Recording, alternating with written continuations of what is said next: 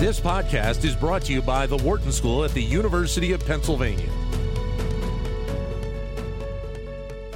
All right, great to be joined by Dave Reibstein, marketing professor here at the Wharton School. Dave, great to have you back with us. Thanks very much for uh, giving us a few moments today.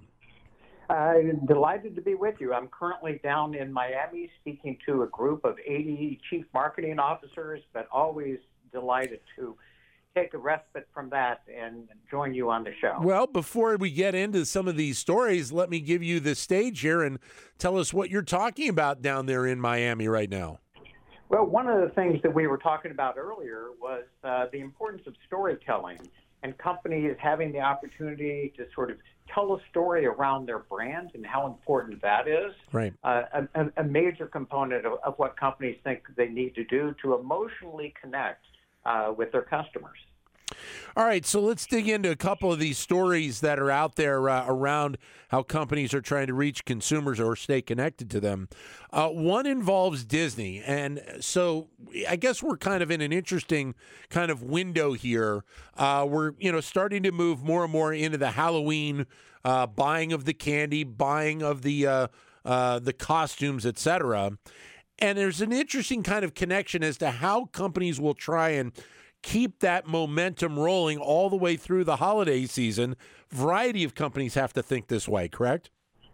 Uh, oh, oh, my gosh, shoot me now. It, it turns out that pumpkin spice starts earlier and earlier, and, and basically we want to go from Labor Day straight through uh, to Christmas and even New Year's Eve. So everybody's saying, you know, it, you know what I used to remember, and I'm sure you too, is well, you sort of start with with you know Black Friday, the end of Thanksgiving, and you Yeah. go right into to Christmas. Yeah. Now they're saying we're going to go to Halloween, and you know we're going to keep pushing it forward and forward so we can have a larger buying window. And by the way, that serves to the benefit of companies that we don't have to get everything sold Right. in this short short period of time. Dave, when do we start seeing pumpkin spice around July 4th, right? That's that that's going to happen at some point, right? It, it hasn't happened yet. You know, come on. It, it, is amazing how it has uh, started creeping up earlier and earlier as this whole promotion of holidays. All right. So for a company like Disney, uh, with with all the different connection points that they have, how important is this time of the year for them not only to be able to you know have the platforms that they do, uh, but all the different sponsors that they would meet, be involved, and obviously the interest between the sponsor message and all of the different content that obviously Disney has in its uh, in its library. So when we think about content, we think about things like you know Disney Plus, but Hulu and Freeform and and FX, and they, they've got a variety of different channels. And what it is that they need are advertisers. And so, hurry up, sign up, and actually some are signing up for long-term deals. And you'll see some like you know some of them are product companies like Hershey, and others are retailers like Kohl's has just signed up for their ninth straight year on Freeform. And so we see lots of companies that are signing up and wanting to be part of the, the holiday sponsorship. Right. So, like when we think about the holidays, usually, you know, you get companies that are doing all kinds of different 25 days of Christmas promotions. Uh, for Halloween, you do the 31 nights of Halloween. Uh, I, I mean, it's it's all kind of built into the entire marketing process. And, and each of them have sort of their own little promotion within their programming. So, like Hulu has this thing called Huluween. And so they have the Huluween programming, and you have, you know, Friday the 13th and all these various different programs that are, you know, consistent with Halloween. But they need to have sponsors for that. And Hershey's one of them that just gladly signs up for that. All right, switch gears to Target. Uh, and obviously, Target, as they go further and further into the holidays, they want to build up the toy component in their mix. Uh, so they have an immersive toy experience uh, that they are bringing forward. Uh, give us a little backstory on, on uh, what this is and why they're doing it. So you see, you know, Disney with their programming, Target is obviously a retailer, but hey, we want to get you starting to look for gifts and shop now. And so they've created this virtual room of toys so that you could go in and start looking for toys, do it in three dimensions. Um, FAO, a, FAO Schwarz has 140 products, for example, in the virtual room of toys. Uh, one of the people on a panel that I ran this morning is Jessica Murphy, who is the Senior Vice President of Marketing at Hasbro. Uh, they've got tons of toys that are in the virtual room of toys at Target, and uh, am very much trying to promote, you know, toys obviously related to Christmas, but you know, it, it's the time to start doing any of that.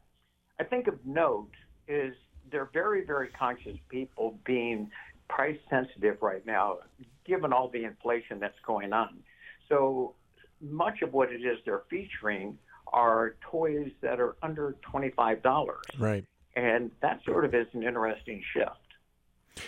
Yeah, because the price on toys has gone up markedly uh, in the last few years, and, and so uh, you have to have that mindset of being able to connect with all consumers. You don't you don't want to miss out on a segment of the population. Yeah, definitely the case. And by the way, Target's not alone. You know, right now we're in you know Amazon Prime Day, and you know they they've got Walmart and and Best Buy and others that are doing their holiday sales. Yeah. I know it's only October 11th, but the holidays have started. Dave, can I can I can I admit something to you right now? Um, I, I just started my holiday shopping yesterday for myself. So I've, oh my. I, I, oh my I'm I'm as bad I'm as bad as as everybody right now on this. But it is, look, it, it's it is amazing, and, and obviously we've seen this. Uh, I think you've referred to it. Barbara Kahn has referred to it on our show as well. This kind of creep that has gone on, you know, kind of creeping that schedule further and further up over the last what decade, two decades, right now, and right. and and it's just become part of the normal process of how we react to the holidays, but also how these companies, as you said earlier, have kind of lengthened this out, and it helps them with their bottom lines. It, it, it definitely helps them. It, operationally, it clearly helps them. It smooths things out that we don't have to deliver it all, keep the shelves full for one day, um, and and so they they've tried to stretch it out. You did your confession that you've already started your holiday shopping. I'll do my confession right now. Yeah uh, I'll start my holiday uh, shopping December 24th. So, you know, just different people, different strokes. So your middle name is procrastinator, right? You got it. Okay. All right. Uh, interesting uh, move by State Farm, and, and we know that uh, they have uh, had uh, really good campaigns in, in, recent years with a variety of different uh, athletes promoting State Farm. Interesting that seemingly they are now working on uh, Donna Kelce, uh, who is the mom of uh, Jason and Travis Kelce of the NFL, uh, and and they had uh, the State Farm guy, Jake from State Farm, at the Kansas City Chiefs game recently, uh, sitting with Donna Kelce, and, and that ties them all into this Kelce Taylor Swift kind of world that we're in right now. Uh, what a fun, fun story. I mean, uh, watching everything that's going on now between Taylor Swift and and Travis Kelce, and you know how that sort of has, has got its own momentum going. And and by the way, the impact of that relationship on NFL viewership, you know, the Kansas City Chiefs uh, viewership is, is up over twenty percent. Yeah. And and to a slightly different demographic because now a whole bunch of women that are Taylor Swift fans are paying attention to Kansas City Chief games. Maybe it's because they get to see, you know, a little bit of Taylor Swift with uh, with Kelce's mom. But then the fact that State Farm has tried to capitalize this, and they take actually they re, they refer to Jake as their mascot. I'm not yeah. sure how well he he, yeah. he goes with that, but they have him showing up with his State Farm outfit, which, by the way, happens to be red and white, consistent with the Kansas City Chiefs, sitting in the stands with Donna Kelce. Um, it's a great connection for them. And all the additional attention it gets. And, and, realistically, I would think this is probably somewhat low hanging fruit for a company like State Farm. I mean, realistically, you get a ticket, you try and get uh, Donna Kelce and Jake from State Farm together. You know the TV networks are going to play this up. And obviously, for a company like State Farm, anytime you can get your brand on an NFL game, you know that you're going to get millions of eyes watching it. And imagine that State Farm doesn't even have to pay for the commercial. Right. They just have Jake sitting with Donna, and it gets coverage. And sure enough, as you were saying, that's what it is they want is their brand appearing to that NFL audience. How often, though, do you see marketers kind of recognize the dynamics at play there and are able to capitalize on it like the way State Farm has? Well, not that often, and it, it, I think it, it is very clever for State Farm to sort of seize the moment because this is something that's what a three weeks old. This relationship yeah, between yeah. you know uh, Taylor Swift and, and uh, Travis Kelce, but they've they've maneuvered and gotten it moving, and and I take my hat off to them. She wasn't in in Minnesota, I think, this weekend. So I don't know. Maybe things are are easing down a little bit here. Yeah, well, not according to Travis. He he has corrected any misperceptions about that and says no, the relationship is on hot and heavy. Yeah, we'll see where it goes. And you know, it's not always convenient to go to Minnesota uh, for a game. Does the NFL have to kind of watch how they approach this?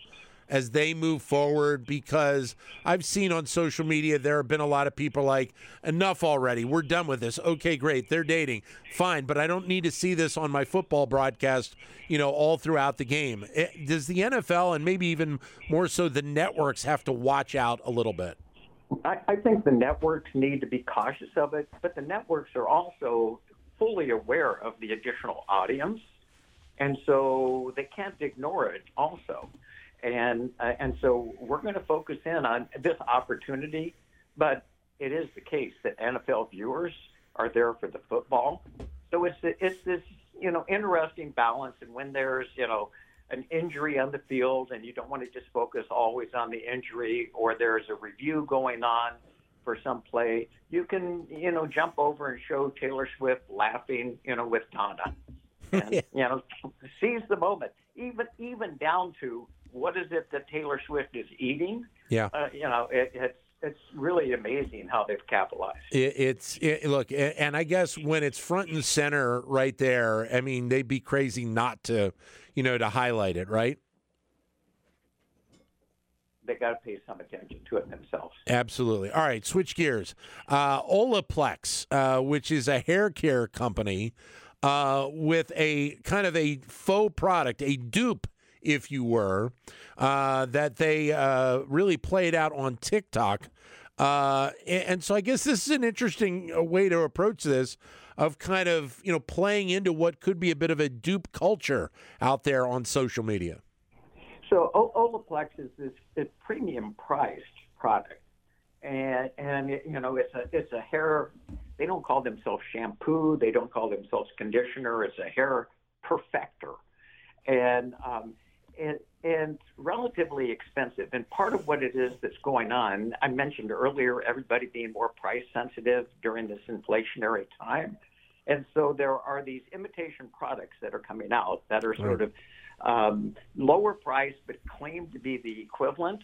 Well, Olaplex sort of seized the moment and they did a spoof and they came out with a Ola dupe and uh, had lots of people that were viewing this and then they later said, "Ha ha, we were just kidding." You know, yeah. you got to be you got to be aware of all these fakes. They, you know, they're just not the same. So I, I thought I thought it was clever to sort of spoof all the all the dupers. D- but I guess you do have to be a little careful on that because you don't want to. Uh, you don't want to, you know, make your your consumers you know feel any less than maybe they actually are. You've got the potential of a little bit of a backfire here, don't you? Well, there is that. You don't want to make them feel stupid, right? Sure. And and what you're hoping is that they all laugh rather than, hey, you're just playing with me and you're you're you're you're trying to make me look bad. I get it. Right, but the problem I guess you have in this kind of uh, landscape, and maybe this is you know historically the case, uh, Dave, isn't it? The fact that even if your intent is not there, you're going to have some people that will laugh at it, but you will also have probably some people that feel offended by it as well. Question: There's going to be some of that, and from Olaplex's perspective, hopefully not too many, and that more people see the humor than are offended. And and by the way, I think the jury's still out. We're going to have to see how people react to that. All right. Uh, one final story Domino's giving away emergency pizza in their latest uh, rewards program.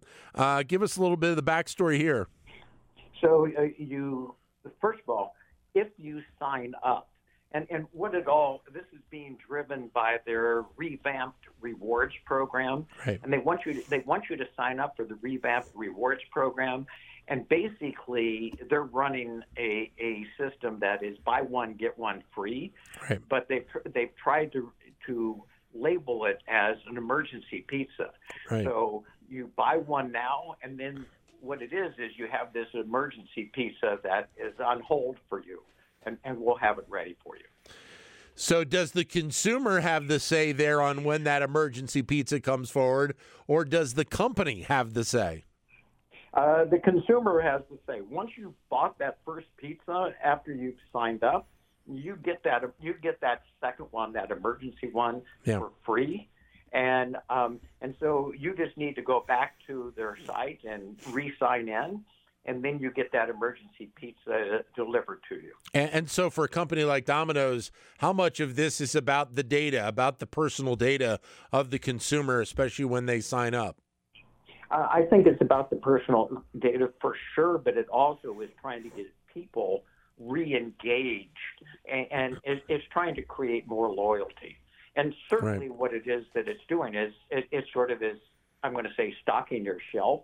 You've got one pizza and you got another one in the oven.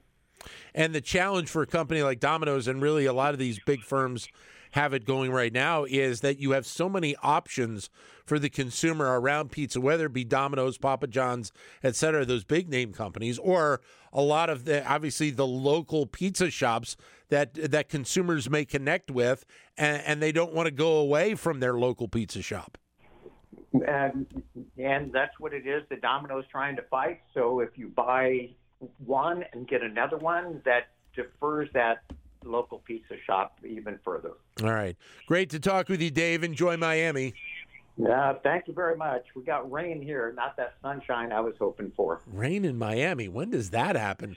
Only yeah. only at four o'clock in the afternoon. I thought that that was the case. Well, it's raining now. All right, Dave. Enjoy it. Thanks very much.